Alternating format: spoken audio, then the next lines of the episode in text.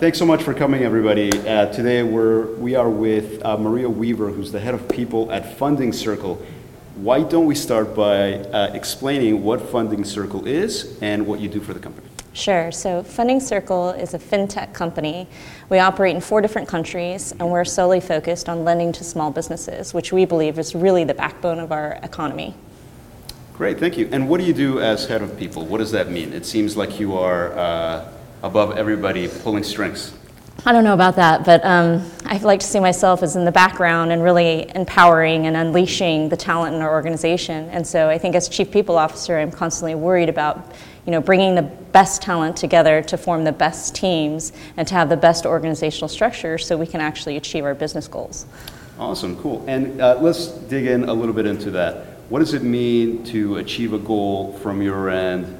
Uh, does that mean creating structures that help people stay at the company as head of people? What does that actually look like? Yeah, I think the simplest expl- explanation is to break it down through the employee experience. So we are really worried about and, and spend a lot of energy in who we attract to bring into Funding Circles. Somebody who understands our mission and our purpose, who understands the complexity of the challenges that we have, and who really is driven by wanting to solve really complex problems. Mm-hmm. Um, when we bring them on board, it's about do they have the right experience? Do they have the right managerial support? Do they have the right structure? Um, do they have enough uh, access to the right tools in order to be effective in their job? And then we also obviously look at how we retain people, and that could be how we develop them ongoing. It could be through a number of uh, different total rewards that we look at. Um, are we you know, competing and paying competitively? Um, are we making the environment a place where people can continue to thrive and feel challenged at work? So that seems like an extremely important job with a lot of potential landmines everywhere. what do you choose to focus on the first, I mean, what is the most important out of all of those things? I mean, it seems, seems like retaining people is extremely important, keeping them happy is extremely important. Yep. Pay, especially in a competitive environment, is very important. Exactly. What are you doing? Like, what's the. Well, you always want to be able to balance your strategic purpose and yeah. your goals that you're trying to achieve. And you know, we're just like any other company. In order for us to succeed and, and survive, we've got to be able to hit our um, goals, our product delivery on our technology roadmaps, um, our sales for the origination side of the house. So it's really figuring out, okay, this is the business direction that the company wants to go in. How do we assemble the right talent in the teams, right? Mm-hmm. And so how are they clear on the work that needs to be accomplished and how are they given the tools to be able to accomplish that work. So it's a combination of all those things. I mm-hmm. wouldn't say it's one single thing that we mm-hmm. zero in on. Really cool. So let's think about uh, the difference, I guess, in recruiting. What do you think about when you're trying to find somebody to be a part of the team, maybe from the engineering side, since that's going to be most of our audience? Mm-hmm. What are the skills that you're looking for? Um, maybe both technical and soft skills. And where are you looking? Obviously, we're coming at it from the point of view here of the boot camp. Correct. But from what I'm hearing from a lot of recruiters, not just at Funding Circle, but everywhere all around Silicon Valley and really the world, is uh, you can find great, great coders anywhere. Um, so why don't you tell me a little bit about that from yep. your end? So I absolutely believe that. Um, I've been in the Valley a very long time, yeah. um, kind of born and raised here. Yeah. And so I know that there are companies who just solely rely on setting a really high quality bar. And so maybe mm-hmm. they'll look at all the top universities and, and that's their hiring strategy. Mm-hmm. Um, over the years, I've realized that it's, it's not about setting that bar so high and expecting everybody to be of a certain mold. It's really about how you assemble the diversity of the team, right? Mm-hmm. So that could be somebody with deep, deep experience in one particular area. It could be somebody who's relatively new to coding or engineering. Um, but it's the makeup of that team that is what's going to help you accomplish your goal. Um, frankly, I know a lot of people who are also transitioning from one industry um, into being an engineer. So I have a friend, for example, who used to be in HR, um, pretty savvy technically, has decided to go to a boot camp and wants to be an engineer. Really cool. So uh, I don't know if you can tell us, but how um, what are you actually looking for, I guess, in the differences between boot camp engineers and CS grads or from, from university, or maybe like mathematics graduates or something? Um, well, I'd say there are some specialty roles where we might look and target very differently, right? So, Yeah. data scientists, for example, might be a little bit different, especially Yeah. if we're looking for somebody who's very technical in Mm-hmm. a data science track uh, or analytics track, right? Yeah. But if we're just looking for pure engineers who can do front end, back end, you name it, we're looking for versatility. So, Mm-hmm. We're not necessarily looking for somebody who's only done um, you know, Scala or, or one type of Python, one type of programming language. We're really looking at somebody who's multilingual in that regard and is willing to be flexible um, and, and kind of take on and embrace new challenges. And frankly, it's some of those people who are multilingual Yeah, who can yeah. propose creative ways to solve problems. Like instead of the same mold of what we would normally do, it's like, oh, have we thought of this tool or this different way to get something done? So how does that look like when you are actually thinking about hiring somebody? So what are the types of tests, if you can tell us, uh, technically that a coder goes through in order to get into Funding Circle?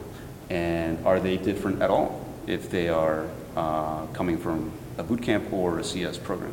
No, we'd put everybody through the same interview experience. I think that's important for consistency's sake. Yeah. Um, but what we look for again is that diversity of do we need people, everybody on the team, do they need to have 15 years of experience? Yeah. Or would it make more sense to have people with a breadth and Mm-hmm. a range of experiences that you know come to the table? Yeah. So I, I would add that you know one of the other things besides the technical skills is that we're really assessing some of the softer skills and business skills. How will you collaborate? How will you communicate? Um, how will you take initiative? Are you open and flexible to different ideas? Um, you know, do you understand how to communicate effectively with your coworkers and with your stakeholders who are trying to get the requirements to you? So those are the things that are actually really essential in addition to having the technical skills, whether that comes from a university or from a boot camp. So that sounds to me like people that have general level of experience, even if it was in a previous career, but have been managers or have worked with a lot of different people that mm-hmm. know how to get along, how to move a product forward, mm-hmm. sound like potentially really good candidates for you, even if they were previously in law or something like that. right? Absolutely, absolutely. So again, I, I an example I was thinking about earlier Yeah. is um, I had a coworker who was actually in the HR function, but pretty savvy technically. Mm. Yeah. Decided he wants a career switch altogether and, and is now pursuing a career as an engineer. That's great. Yeah.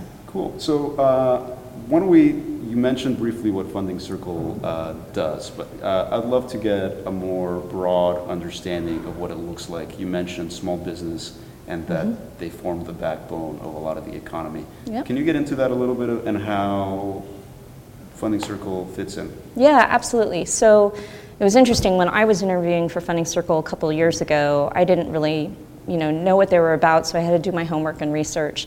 Um, and I interviewed with someone who said, you know, small businesses are really the backbone of our economy. And I thought, oh, that's so interesting because all throughout my university career and even in my early professional career, it was all about reading about the Fortune 500, right? The, the big names with the big market caps, and you spend a lot of focus and energy on those big companies. But honestly, in your day to day, what you're doing is you're going to the dry cleaner, you're going to the dentist, you're going to see your, you know, attorney. You're, you're really working more in your daily life with small businesses. And so that's what I really mean about paying attention to the small business economy, economy which is the backbone of our economy. Um, I feel Funding Circle has got a very unique mission in that it is trying to disrupt a very old institutional way of lending to small businesses from you know banks who tr- are the traditional lenders. Um, what we're trying to do is to you know service a need in the market and do it better, faster, cheaper, higher quality, uh, with a greater servicing. So now I have the laptop, just this is just for the viewers, that uh, um, I'm bringing in some questions that some uh, alums sent us to ask Ms. Weaver. Yeah. Um, So I guess another one is, uh, you mentioned you are the head of people, and one of the things that you probably are doing is figuring out how to bring in ideas of wellness, diversity, and all of that. And one question we had from, this is actually another staff member, was how do you get leadership conversations, basically executive leadership, to make sure diversity is involved? And how do you have those conversations? Um, how do you bring them up when sometimes, you know, the bottom line is, you know, trying to make money, trying to bring in more clients? How does that become a part of your organization that actually makes a difference? Yeah, absolutely. There are actually a ton of studies out there that show that having a diverse organization and caring about the diversity in an organization leads to more successful businesses. And you can just Google it and you'll find a ton of research and studies around that. So if your leadership team doesn't buy into that, there's evidence to suggest that they should pay attention. At Funding Circle, I'd say we're really fortunate because it is a priority. It's something that we absolutely take seriously. We approach it from a lot of different angles. You know, of course, there's sort of the top-down approach to say we believe in it and it's important, but there's also the organic bottoms-up approach where we try to enable our employees to come together and to create ideas and generate um, networking ideas all on their own. And I think the combination of the two work really well. In addition to that, we uh, run culture survey, mm. the cu- culture survey every quarter. We get the results of that, and we look at it through the lens of a diverse perspective as well. Mm-hmm. You know, are women and our organization feeling differently about the company than men? Mm. You know, can we get that down to even a specific location, office location, or within a function, and are things that we can actually action off of to help improve the culture mm-hmm. for everyone at Funding Circle. And in that case, what would you potentially do or have done if you can tell us something like that? Like, what do you, how do you get leadership buy-in into that? Oh, well, they love data, right? Yeah. Any data driven company yeah. wants to see some data yeah. to back up an assertion or a hypothesis. So that's where I find the culture survey results mm-hmm. incredibly mm-hmm. revealing. We also do a lot of studies around um, how we attract talent. Mm-hmm. We've run a Textio audit, which is just a simple tool against all of our job descriptions to make sure that they're gender neutral, for example. Mm-hmm. We've also run a gender API in our talent acquisition funnel to say, are we progressing female? Female candidates through that funnel mm. at the same rate that we're progressing male candidates. Mm-hmm. So all of those data points, plus the culture survey information, mm-hmm. plus um, you know exit information as well, why people are leaving, what's motivating them to leaving. We crunch all that data as best as we can, and we create a people analytics you know report out of it. And we sit down with each leader in the company to go over those results, mm-hmm. and then we have a discussion about okay, what can we do about it. Has that the way that you're creating that report, has that changed both internally and externally from what you hear of your other head of people colleagues? How much has that changed in the technology industry over the last few years? Because yeah. I've also been a part of the technology industry, and I feel like these conversations were not happening 10 years ago. Yeah. So I'd love to know your perspective. Yeah, I think um, especially in the Bay Area, you've seen a lot of evolution and of the conversation around diversity and inclusion. Now it's actually diversity, inclusion, and belonging as well. So it's it's you know it's an industry or a, mo- a movement that I'd say is also going through some evolution. Mm-hmm. Um, I don't. I think you know in the early days with regard to DNI, I think a lot of the data-driven companies did just that. They looked at metrics and they reported it but they didn't really know how to interpret it or how to interact with it or how to action off of it. So it ended up just being this big, let me put this report out there. People said, oh my God, it's awful. What do we do about it? And the what do we do about it part was always missing. Right. And so I, I think we're smarter than that now, and we've evolved our practices to embed that DNI lens in everything we do. Mm-hmm. And like I said, we do it from the time that we attract candidates, we do it from the time that we go through a performance cycle and a compensation cycle. We're looking at it, thinking about it. Um, we look at it in terms of how we communicate broadly to our employee base. Mm-hmm. Uh, so, another question that we have from uh, the staff is um, well, actually, I'm not sure if you know, but I, I, know that there are some App Academy graduates that work at Funding Circle. Mm-hmm. Um, can you tell us maybe not specifically, I'm not sure how, know, how well you know about their journey, but I'd love to know what the potential journey of somebody that might be joining you looks like from the engineering side. Uh, like day one, what are they doing? Like, how are you thinking about their careers long term? You mentioned retention. Yeah. What does it look like when they're trying to move up? What are the types of tests that they go through? How do they uh, you know, what's the expectation of how do they make more money or move up in the company? What does that actually look like? Sure. So, you know, once somebody let's let's take it from the time that somebody actually gets through the interview process, they land yeah. at Funding Circle and they're really really excited to be there. We're excited to have them the first thing that we want to do is make sure that they're onboarded well, that they clearly know what it is that the goal of their work is going to produce. They want to know the team structure that they're going to be working in. They want to know which tools that they have to, their, to, to access, right? So that's setting them up for success from day one is really important. Mm-hmm. Now, how we've organized our product roadmap is to have different tracks. Obviously, it's, it's just like any other kind of you know product or tech-driven company.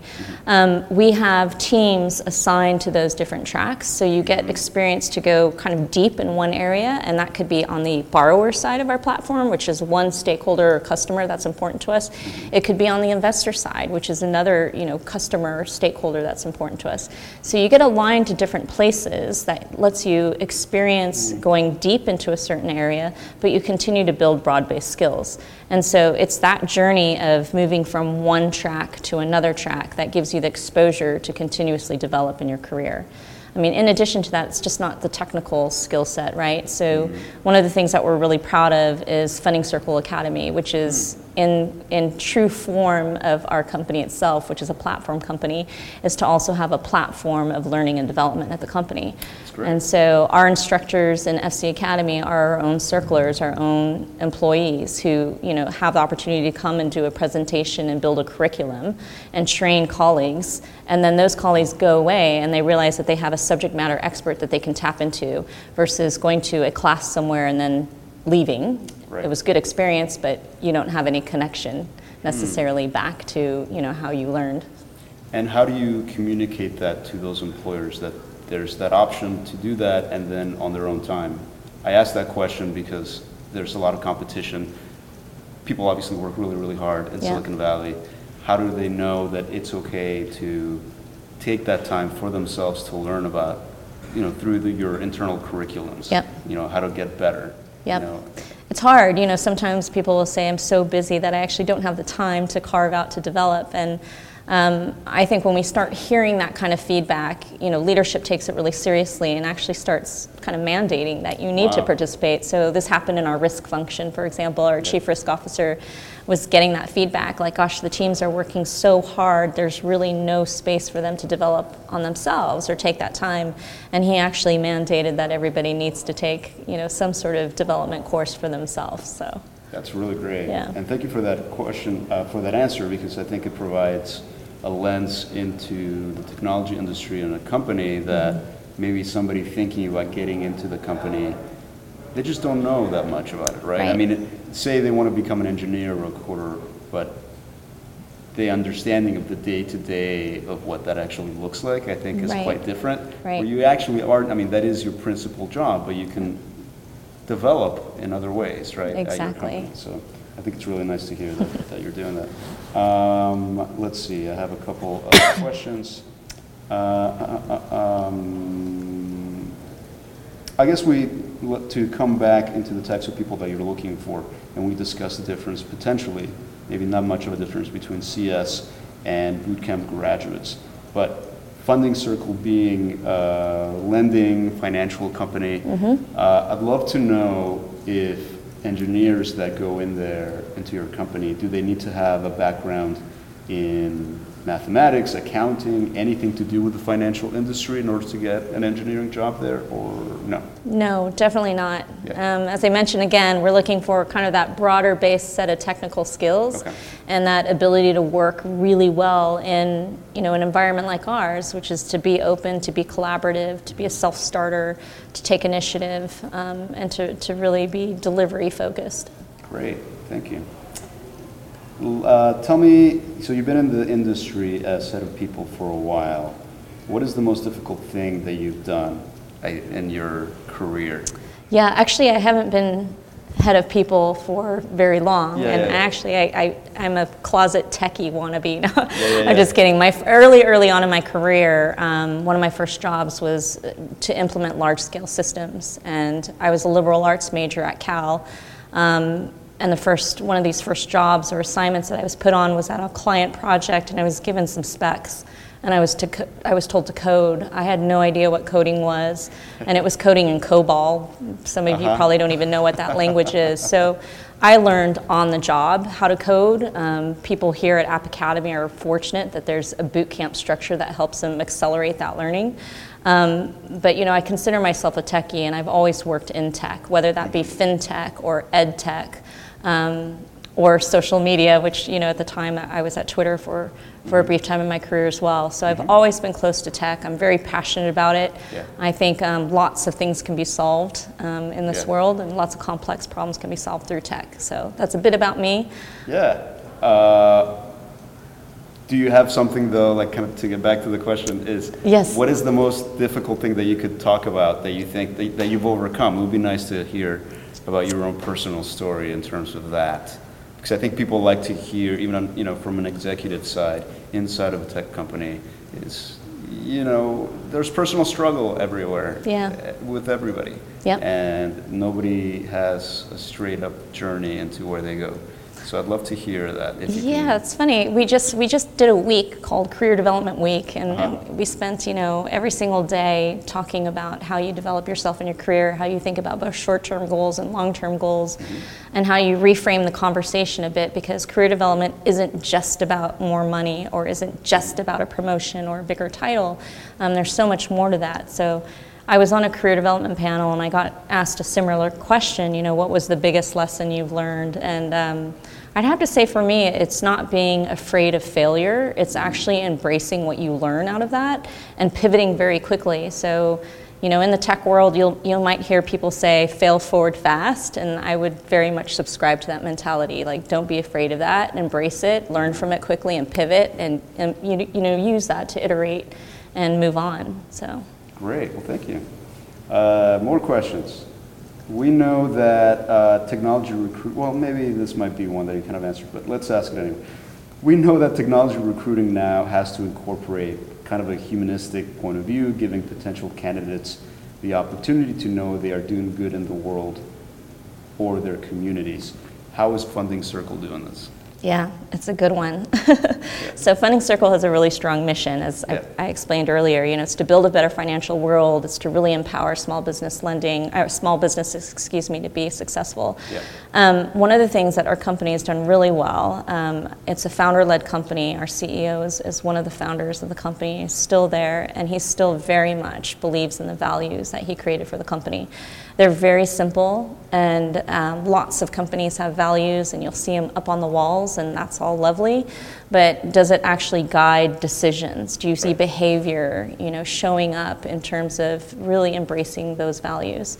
So I'd say, you know, one of the things when somebody comes into funding circle is that, you know, you need to be living and representative of those values, mm-hmm. um, down to some some decisions um, that we make as a company at the leadership team level. Actually, was do we communicate something now or do we wait and communicate it later? And I've literally sat in leadership meetings where, you know, we've debated this and we said, you know what, it wouldn't be the funding circle way. We're open and transparent. We're going to take the risk and go ahead and communicate that now. And we're going to trust that our people understand you know, what to do with that piece of information. That's great. Uh, let's see, more questions. Uh, let's see. So, what has changed in the recruiting game in the last couple of years? Has anything changed? Is there a great trend in tech that people should know about that's important? I don't know about that. You'd hear a lot about you know AI recruiting and, and more machine yeah. learning elements yeah. brought into recruiting and I, I, think there is a place for some of that but honestly there's a bit of that human element the conversation that we're having now I, have gotten a better feel for you yeah. immediately and a connection that I wouldn't necessarily get through any sort of machine learning mm-hmm. and so while I think some of that is going to be useful and, and an interesting trend to follow mm-hmm. um, I, I don't think anything truly replaces that human interaction. Mm. Um, so something to think about, but it seems like the most important thing is usually the human interaction, yeah. applying, connecting with somebody. Yeah. By the way, I think maybe it's because we're both Cal Bears. Oh, go Bears. Go Bears. That's um, a very local uh, comment. A lot of people won't get, but yeah. anyway. I actually was, you know, today I was interviewing a candidate, or actually, um, the interview panel was yeah. doing a debrief over an interview process that we did with a candidate over a video conference. And we all liked this candidate a lot. Lots of energy, you know, displayed from the candidate on the other side of the video conference. But at the debrief, he sort of said, you know what, before we extend that offer, we need to bring this candidate in. It's that it's that important, you know. It, we really need that human touch. So anyway, that's an example where you can use technology and lots of different um, ways to accelerate the recruitment process. But at the end of the day, it's, it's that human touch. Right.